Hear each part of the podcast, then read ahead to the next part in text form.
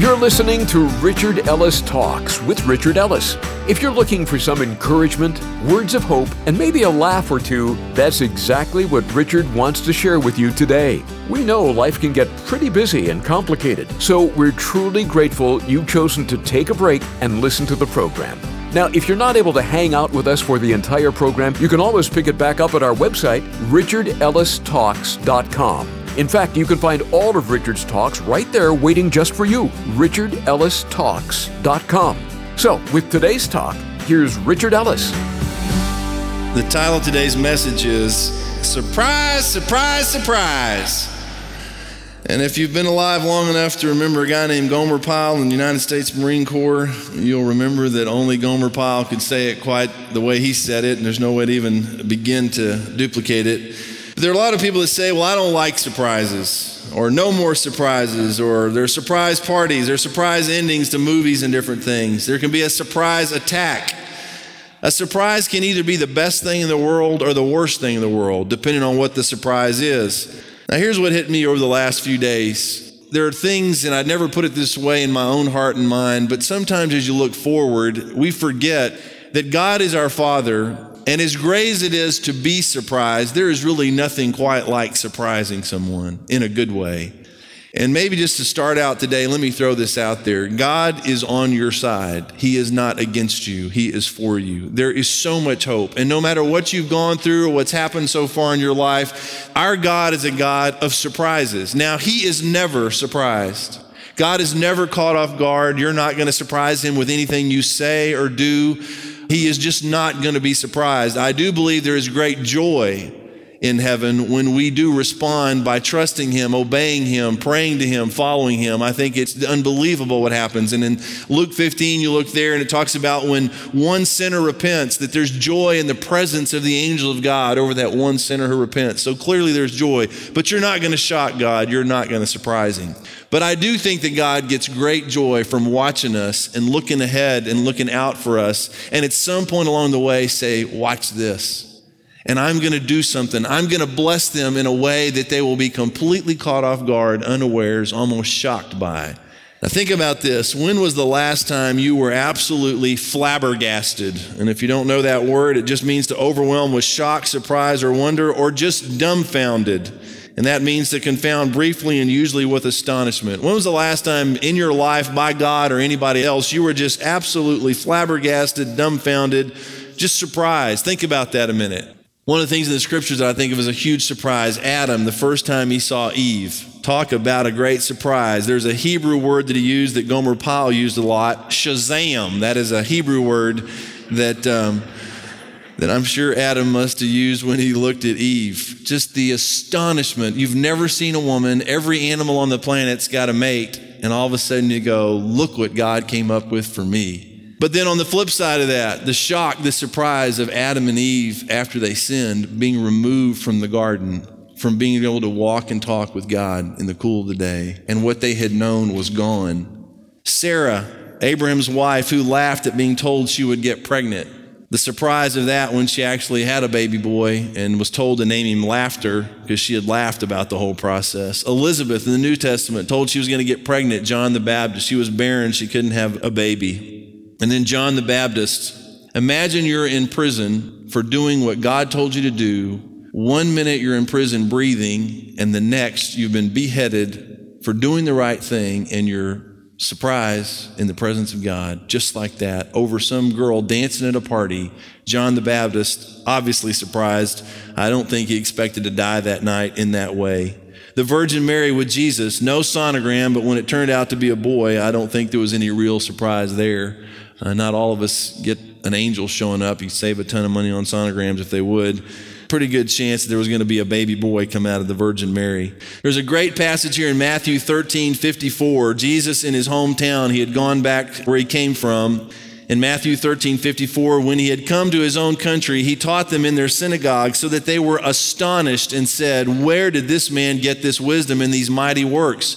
Is this not the carpenter's son? Is not his mother called Mary and his brothers James, Joseph, Simon, and Judas? And his sisters, are they not all with us? Where then did this man get all these things? They were completely surprised by his wisdom, his miracles, all that he was, all that he did, because they had grown up around this guy watching him. In Mark chapter 5, verse 39, there's a ruler in a synagogue named Jairus. And they sent to Jesus, and his daughter was dying, and um, she died, and it was too late. And verse 39 when he came in, he said to them, Why make this commotion and weep? This child's not dead, but sleeping. And they ridiculed him. But when he had put them all outside, he took the father and the mother of the child and those who were with him and entered where the child was lying. Then he took the child by the hand and said to her, Talitha Kumi, which is translated, Little girl, I say to you, arise. Immediately the girl arose and walked, for she was 12 years of age, and they were overcome with great amazement. And the word overcome by itself means to throw out of position, to displace, to amaze, to astonish. And then the phrase great amazement, the state of one who either owing to the importance or the novelty of an event is thrown into a state of blended fear and wonderment. It blew their mind. This girl, 12 year old girl, was dead. If you've ever seen anybody dead, you know when somebody's dead, they're dead. And Jesus says, No, they ridiculed him. He walks in, speaks to her to get up, and she's up. Let me tell you something, it would blow your mind too. You go into shock. It's not possible. And this is just one of the things. Think of the people who were blind that were made to see, people who couldn't walk that were healed. Jesus, everywhere he went, it was surprise, surprise, surprise. Because people who had, women who had tried doctors and spent everything they had would come to Jesus. They'd just touch the hem of his garment, and boom, like that, they'd be healed. Lazarus, one of Jesus' best friends, Jesus let him die and then raise him from the dead. What a surprise that he let him die, but then on the other hand, the surprise that he raised him from the dead. And Jesus' death by itself all the disciples knew something was coming. He had told that he would have to suffer, he would die. But you know what? Even when you know somebody, if you've had a family member, a friend, you know they're sick, you know they're going to die, there is still no way to prepare. And when they actually die, you're completely surprised. You go, this can't be happening. And there is a sense of shock. And when Jesus died, they were surprised.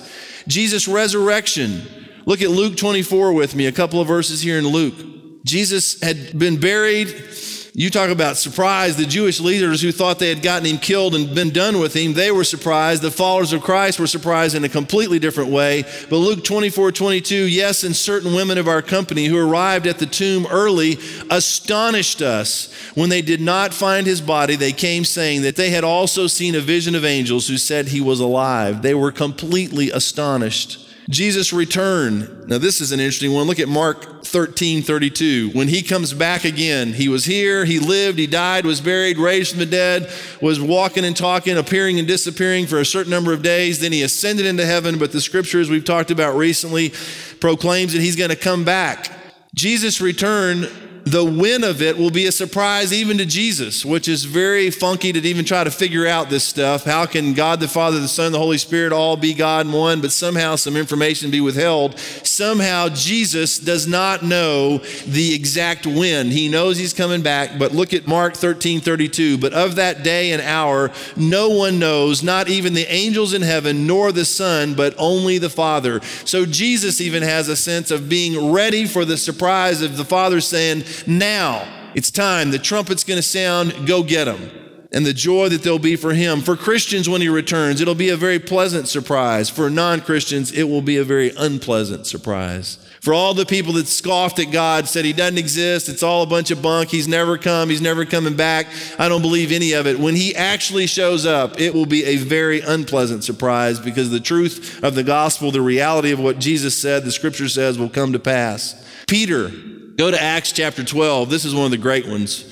Peter had been arrested. Jesus is gone. The disciples, the church is rolling. Things have kicked in, and Peter's been arrested for preaching the truth. His followers, Christ followers, and the people who love Peter, knew Peter, were praying for his release. And in Acts 12 16, now Peter continued knocking. He had gotten out of jail miraculously, had gone to the house where they were praying, and he's outside knocking on the door. And when they opened the door and saw him, they were astonished Sometimes God surprises us with the answer to our prayer. We pray, pray, pray, and then all of a sudden He goes, Okay, here's what you've been praying for. And we go, What?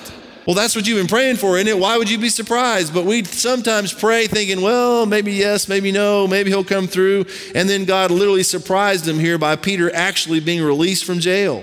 Now, if you go and read in Revelation, and we're not going to take the time to do this, heaven itself is going to be one of the great surprises for Christians. Because if you read the description of heaven, and I know as wonderful it is, you say, well, my mom's going to be there, my dad's going to be there, grandma, and whoever else that's dear to you that's gone on that was a Christian, you kind of wait to see him. Let me tell you something. It'll be great to see him, but there'll be nothing like seeing him, capital H, in all of his glory, seated on a throne surrounded by the elders, by the angels, by the martyrs that are under the altar. Just you think of that picture. There is no way, there's no way with human minds we can begin to comprehend the surprise, the awesomeness of heaven itself.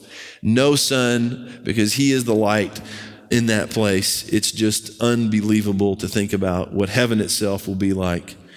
In Second Chronicles chapter 20, we're going to look at a couple more verses, a big lengthy one here. Uh, in this passage, now when they began to sing and to praise, the Lord set ambushes against the people of Ammon, Moab, and Mount Seir, who had come against Judah, and they were defeated. And the word here for ambush means ambushers in a very interesting phrase. It also means to lie in wait, L I E in wait, to lie in wait, or liars in wait is the term used for ambushing someone. But God, and it's great stuff here in verse 22, when they began to sing and to praise, the Lord set ambushes. You say, well, how do you fight a battle that way? This stuff works today. When you feel like you are under attack, when you're being besieged on every side and out of nowhere, do what they did. Begin to sing and to praise. And I'm telling you, it provides protection. It is one of the main ways for you to get protection from being attacked. Now, look over in Joshua chapter 8. I'm going to take some time today and read you this. This is an amazing story in Joshua chapter 8. And to give you a little background, Joshua is leading the people of God. They've been through the wilderness for 40 years. They've come to the promised land. They've crossed the river. It's time to go in. They've defeated Jericho. But somebody in the battle of Jericho kept some, and this is a word, maybe not the best word now, some booty. There is a better word for that now. Um, there's some spoils from the war they were not supposed to take anything. A guy hid it in his tent. There was sin in the camp. They went to attack Ai, and somebody said, Ah, we don't need but a few thousand people. Don't get all stirred up about this. We'll go take them. They went to Ai and got run out of town by these people. 36 soldiers died. They come with their tail between their legs and go, Oh my gosh, what happened? And Joshua's going, God, what are you doing? You said you'd give us this land. What's wrong? And he said, There's sin in the midst. You deal with the sin, I'll take care of you. They discovered who had hidden this stuff in their tent. And then God says, look at what happens in uh, Joshua chapter 8. Let's pick up with Ai again. Now the Lord said to Joshua, verse 1. Now the Lord said to Joshua, Do not be afraid, nor be dismayed. Take all the people of war with you and arise and go up to Ai. See, I have given into your hand the king of Ai, his people, his city, and his land. And you shall do it to Ai and its king as you did to Jericho and its king. Only its spoil and its cattle you shall take as booty for yourselves. Lay an ambush for the city behind it. And some people wonder why I get all into this. There's something to me about the Old Testament and war tactics to observe that God Himself is the general of all generals and had waves of sending you in. And if you think war is tough, when you've got God on your side and you go to take an enemy and He is giving you direction about how to take a city, it's not even begin to be fair. But the tact here was to lay an ambush for the city behind it. Now, here's how it unfolds. Verse 3. So Joshua rose and all the people of war to go up against Ai. And Joshua chose, look at this, 30,000 mighty men of valor and sent them away by night. And he commanded them, saying, Behold, you shall lie in ambush against the city, behind the city. Do not go very far from the city, but all of you be ready. Then I and all the people who are with me will approach the city, and it will come about when they come out against us as at the first, then we shall flee before them. And in the first battle, they had gone to the city. The people of Ai came out and basically ran them off, chased them away from the city.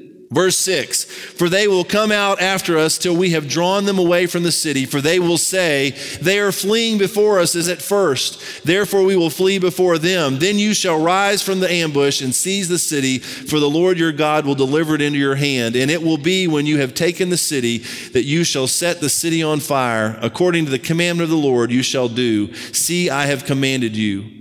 Joshua therefore sent them out, and they went to lie in ambush and stayed between Bethel and Ai on the west side of Ai. And I love this next phrase, but Joshua lodged that night among the people. And I can't even begin to explain to you, I think there is no way to lead people without being among the people. Stay with the people. Shepherds sleep with their sheep.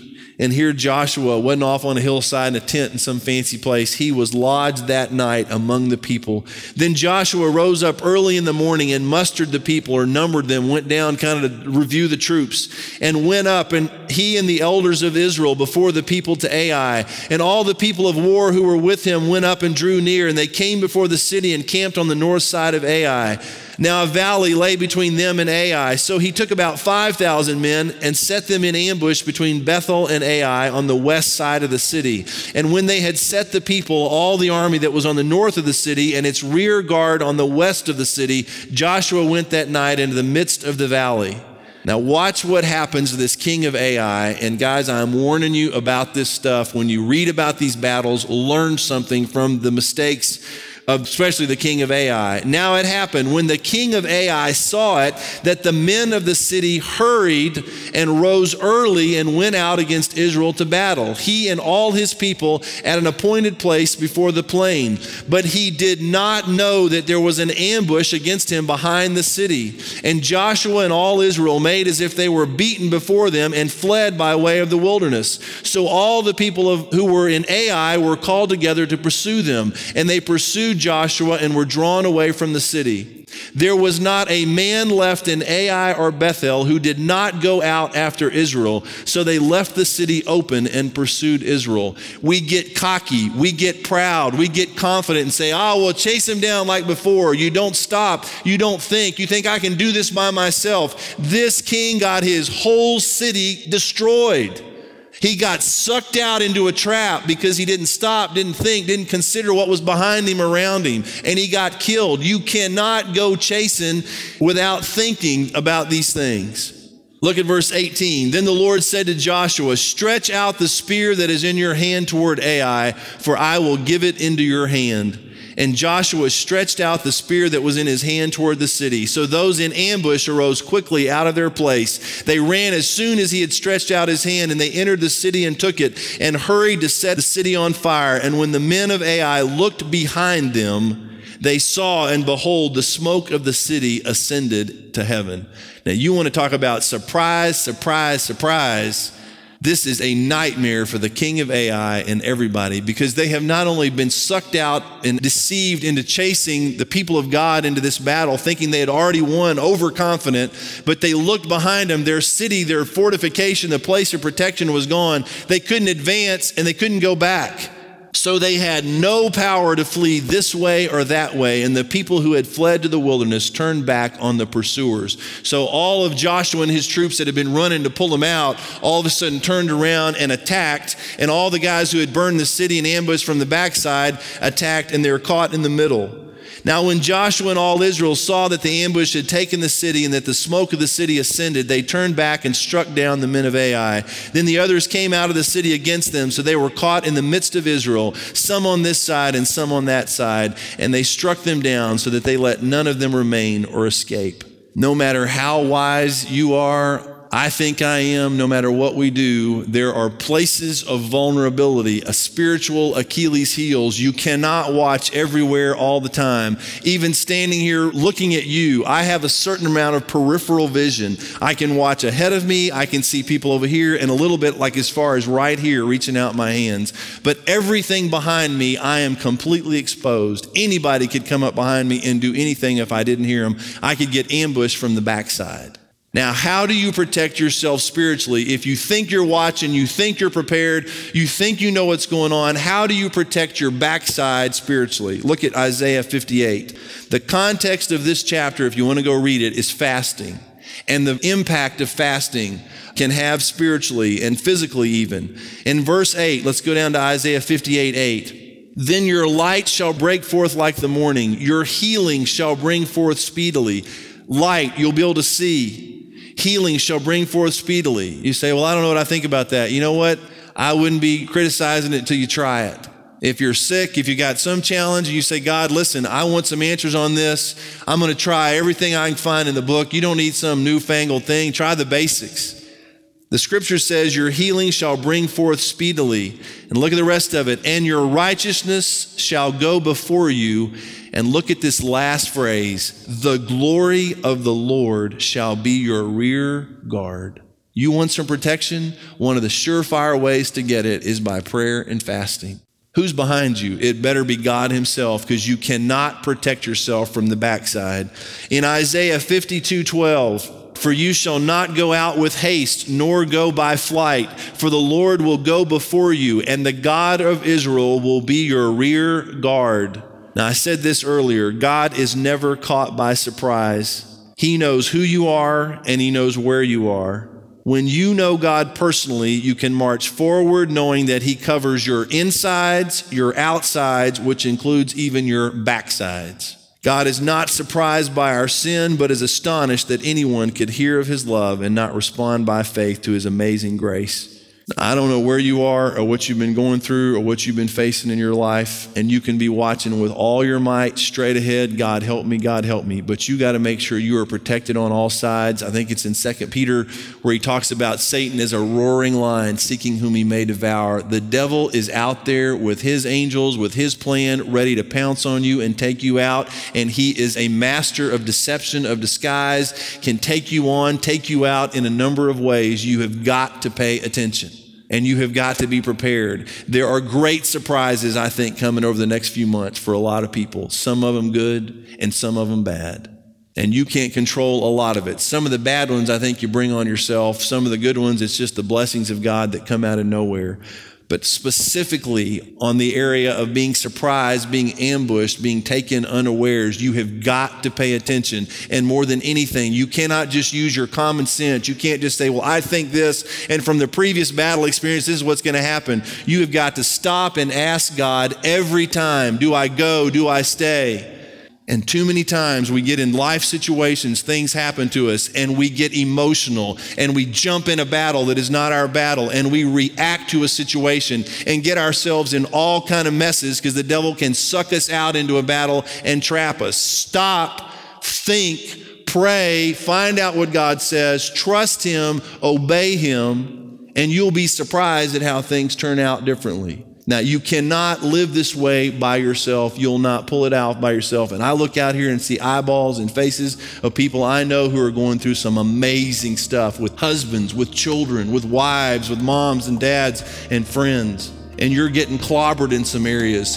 Be still, know that He is God, and before you move or do anything, make sure that He's in it, or you're in a heap of trouble. Richard will be back in a moment to wrap up today's talk. But first, I want to share a couple of thoughts with you. Let's be honest real life isn't about living some highlight reel for others to see. Most people have deep hurts, questions, and struggles. Well, we get it, and we want to help you in any way we can. So let's keep this conversation going. You can give us a call anytime at 855 6 Richard or connect with us at our website, richardellistalks.com. You can even put in your prayer request right there on the prayer wall. Call us at 855 6 Richard or online at richardellistalks.com. And now let's get back to Richard with a final word on today's show. You know, the biggest surprise today for somebody might be you wandered in a place like this, somebody gave you a tape, you turn on the radio, wherever you're listening to this, and think, man, I thought nothing was going to happen. And surprise, surprise, surprise of all surprises, something's going on in my heart, something's going on in my head, something's going on inside of me I can't explain. I think God's after me. I finally hear it, I get it, I understand that maybe God does love me, and maybe there is a surprise out there for me, and it's not all going to be terrible.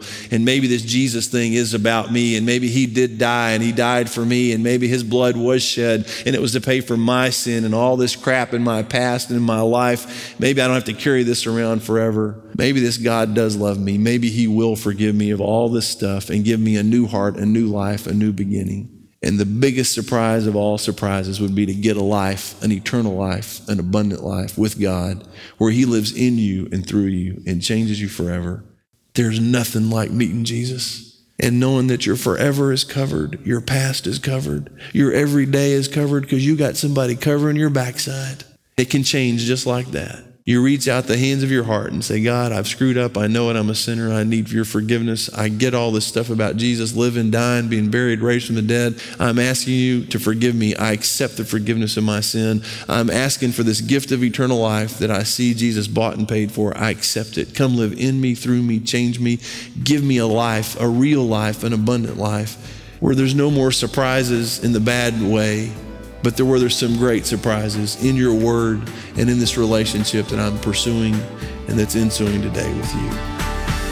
Thanks for tuning in today to Richard Ellis Talks. With the busy schedule everyone has these days, it means the world to us that you would take this time to listen. Let us know how it has touched your heart by calling us at 855 6 Richard. You can also connect with us at our website, richardellistalks.com. One last thing Richard Ellis Talks is a daily program, but also has daily costs. And being a listener supported program means we rely on the financial partnership of our listeners, which means you.